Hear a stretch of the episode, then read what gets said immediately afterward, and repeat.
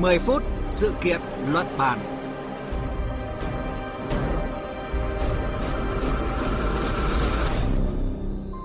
Kính chào quý vị và các bạn. Thưa quý vị, lần đầu tiên, các đại biểu tham dự hội nghị lần thứ 27 các bên tham gia Công ước Khung của Liên Hợp Quốc về biến đổi khí hậu COP27 tại Ai Cập đã nhất trí đưa vào chương trình thảo luận chính thức về việc các nước giàu với mức phát thải cao có nên bồi thường cho các quốc gia nghèo hơn, dễ bị ảnh hưởng nặng nề nhất của tình trạng biến đổi khí hậu hay không.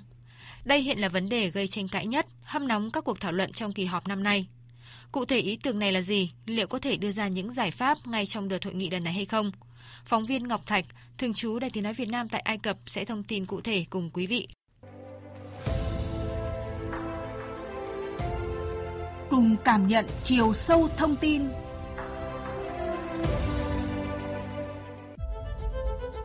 Trong tuyên bố tại phiên khai mạc, Chủ tịch COP27 Samek Sukri nhấn mạnh đây là lần đầu tiên chương trình nghị sự chính thức dành một đề mục riêng cho vấn đề hết sức cấp bách là các thỏa thuận hỗ trợ tài chính cần thiết để thu hẹp những khoảng cách, khắc phục tổn thất và thiệt hại do biến đổi khí hậu.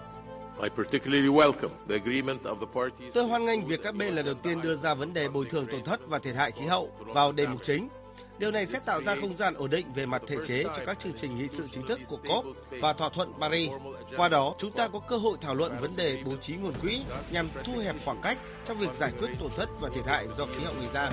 Theo đó, việc đưa vấn đề này vào chương trình nghị sự chính thức phản ánh tinh thần đoàn kết và sẻ chia với những khó khăn, mất mát mà các nạn nhân của những thảm họa liên quan đến biến đổi khí hậu phải chịu đựng. Tại kỳ họp lần này, các bên sẽ thảo luận về những vấn đề xoay quanh các thỏa thuận tài trợ khắc phục tổn thất và thiệt hại liên quan đến những tác động tiêu cực của biến đổi khí hậu. Trong đó có nội dung quan trọng là nhận diện những tổn thất và thiệt hại. Dù ít có hoạt động góp phần làm gia tăng tình trạng biến đổi khí hậu nhất, nhưng các nước nghèo lại đang hứng chịu những hậu quả nặng nề nhất của tình trạng này. Thưa quý vị, thưa các bạn, những cuộc thảo luận về tổn thất và thiệt hại do biến đổi khí hậu tại COP27 lần này dự kiến sẽ không bao gồm các khoản nợ hay bồi thường có ràng buộc. Dù vậy, bước tiến này đang được kỳ vọng sẽ mở đường cho một quyết định cuối cùng trước cuối năm 2024. À, bây giờ chúng tôi kết nối với phóng viên Ngọc Thạch, thường trú Đài Tiếng Nói Việt Nam tại Ai Cập để cập nhật những thông tin mới nhất về nỗ lực của các nước trong cuộc chiến chống biến đổi khí hậu. À, xin chào anh Ngọc Thạch ạ. Vâng, xin chào biên tập viên Phương Hoa và quý vị thính giả. Thưa anh, đây không phải lần đầu tiên vấn đề bồi thường những thiệt hại và mất mát do biến đổi khí hậu được đề cập tại các kỳ hội nghị các bên tham gia Công ước Khung của Liên Hợp Quốc về biến đổi khí hậu. À, tuy nhiên, ạ, vì sao mà vấn đề này lại được đặc biệt quan tâm tại kỳ họp lần này như vậy thưa anh ạ? Đây là một trong bốn nội dung chính của chương trình nghị sự tại COP27 lần này. Đáng chú ý sự kiện diễn ra khi mà có nhiều hiện tượng thời tiết khắc nghiệt hơn, gây ra những tổn thất thiệt hại cho người dân trên toàn cầu. Thực tế thì mất mát và thiệt hại đã được đưa ra trong cái hội nghị thượng đỉnh về khí hậu năm 2013 tại Ba Lan nhằm bồi thường cho các nước nghèo và đang phát triển dễ bị tổn thương nhất trước những cái rủi ro của biến đổi khí hậu. Về vấn đề này thì vẫn chưa có những cái thỏa thuận để phân loại, mất mát hoặc thiệt hại trong cái thảm họa khí hậu. Các quốc gia phát triển đã chặn một số đề xuất về việc khởi động một quỹ bồi thường cho những thiệt hại và mất mát do biến đổi khí hậu tại cuộc đàm phán về khí hậu của Liên Hợp Quốc năm ngoái và chỉ đồng ý cho các cái cuộc đối thoại mà không có mục tiêu cuối cùng rõ ràng. Điều đó khiến cho COP27 lần này tiếp tục nóng lên, nhất là khi các quốc gia đang phát triển, các nước ven biển chịu ảnh hưởng nặng nề do hiện tượng biến đổi khí hậu gây ra. Các nước nghèo, các nước đang phát triển cho rằng các nước công nghiệp phát triển là nguyên nhân chính gây ra khí thải. Vì vậy, các nước nghèo yêu cầu họ phải bồi thường cho những mất mát và thiệt hại do biến đổi khí hậu gây ra. Tuy nhiên thì các nước phát triển vẫn chậm đóng góp tài chính để giảm thiểu các tác động đối với các cái nước bị ảnh hưởng nặng nề, nhất là ở châu Phi, châu Á và Nam Mỹ. Năm 2010 thì các nước Bắc Âu cam kết 100 tỷ đô la hàng năm trong 10 năm để giúp các nước đang phát triển thích ứng với tác động của biến đổi khí hậu, bao gồm cung cấp cho nông dân ở các nước đang phát triển cây trồng chống hạn hoặc là chi trả cho các cơ sở để chống lũ lụt. Tổ chức Hợp tác và Phát triển Kinh tế, cơ quan giám sát quá trình cấp vốn chỉ ra rằng các nước giàu đã chi trả gần 83 tỷ đô la vào năm 2020, cao hơn 40% so với năm 2019, nhưng đóng góp tài chính đó thì vẫn ít hơn cam kết đã thỏa thuận. Các nước giàu như là Mỹ và các nước châu Âu thì vẫn miễn cưỡng cam kết hoàn trả hàng tỷ đô la đã được phân bổ, có thể lên tới hàng trăm tỷ mỗi năm vào năm 2030 nhằm bù đắp thiệt hại do hiện tượng nóng lên toàn cầu. À, vâng thưa anh, dù được quan tâm hơn và đưa vào chương trình nghị sự chính nhưng mà hiện các nước thì vẫn đang tranh cãi khác biệt về quan điểm. À, thưa anh, những cái rào cản khiến cho các nước khó có thể thống nhất là gì ạ?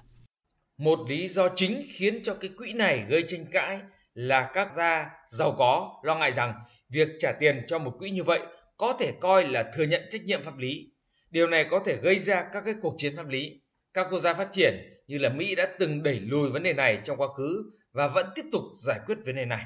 Cũng có những sự nhầm lẫn về định nghĩa của nó. Liệu mất mát và thiệt hại có phải là một thách thức, trách nhiệm hay là bồi thường hay là thậm chí là bồi thường hay không? Thì Mỹ và các nước phát triển cho rằng bồi thường không phải là một từ hay là một thuật ngữ được sử dụng trong bối cảnh này. Đặc phái viên về khí hậu của Mỹ, ông John Kerry cho biết, điều cấp thiết đối với thế giới phát triển là phải giúp thế giới đang phát triển đối phó với những tác động của khí hậu. Tại COP27 lần này thì các cái cuộc tranh luận lớn nhất sẽ là liệu có nên tạo ra một cơ chế tài chính dành riêng cho tổn thất và thiệt hại hay không, bên cạnh nguồn tài chính khí hậu hiện có nhằm giúp các quốc gia thích ứng với biến đổi khí hậu và chuyển đổi sang năng lượng sạch. Nhưng ngay cả khi các quốc gia giàu có hơn như là Mỹ và các quốc gia Liên minh châu Âu đã cam kết nói về điều này thì không có nhiều hy vọng các quốc gia sẽ đưa ra thỏa thuận về một quỹ. Ngoài ra thì các chuyên gia cho rằng các bên vẫn còn đang mặc cả xem có nên đưa tổn thất và thiệt hại vào chương trình nghị sự hay không thì khó có thể nói về những cái bước đột phá cơ chế tài chính tại hội nghị lần này. Tổng thư ký Liên Hợp Quốc Anthony Guterres thì cho rằng các nhà lãnh đạo và các nhà lãnh đạo trên thế giới thiếu cái tầm nhìn cho việc đối mặt với hậu quả của biến đổi khí hậu mà ông mô tả là một cuộc xung đột sinh tử. Trước cái hội nghị COP27, ông Guterres cho rằng các quốc gia công nghiệp phát triển cần đẩy nhanh việc thực hiện đầy đủ các cam kết tập thể của họ, bao gồm cam kết 100 tỷ đô la mỗi năm để hỗ trợ nỗ lực chống biến đổi khí hậu của các nước đang phát triển. Đáng chú ý là các nước công nghiệp phát triển lớn đã đưa ra cam kết này cách đây 2 năm, trong khi vấn đề này dự kiến sẽ hết hạn vào năm 2025, trong khi mục tiêu đằng sau cam kết vẫn còn rất là khó nắm bắt.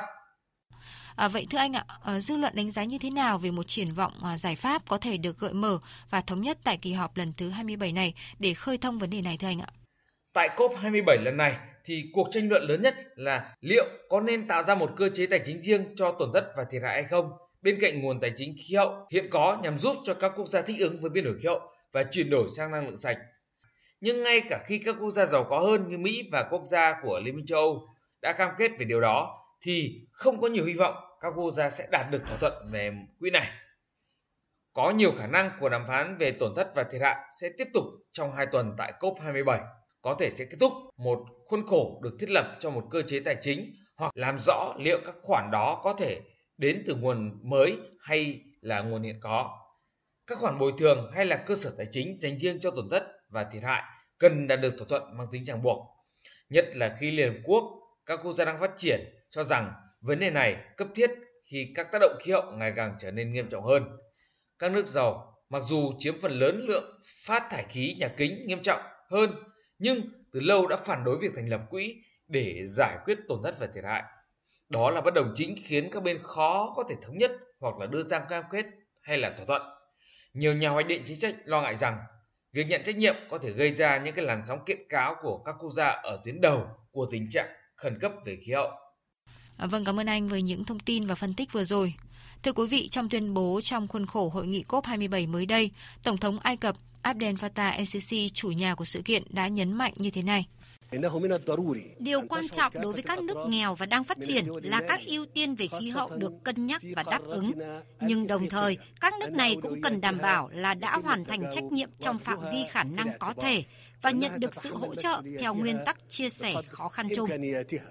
Tuyên bố này đồng nghĩa cùng với việc các nước giàu hỗ trợ bồi thường thiệt hại thì các nước nghèo, các nước đang phát triển cũng cần đảm bảo một quy trình rõ ràng, minh bạch trong việc thống kê, giải trình các thiệt hại và mất mát do biến đổi khí hậu.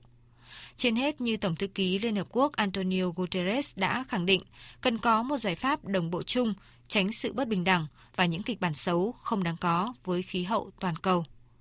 Tới đây thì chương trình 10 phút sự kiện luận bàn cũng xin dừng lại. Cảm ơn quý vị và các bạn đã chú ý theo dõi. Xin chào và hẹn gặp lại.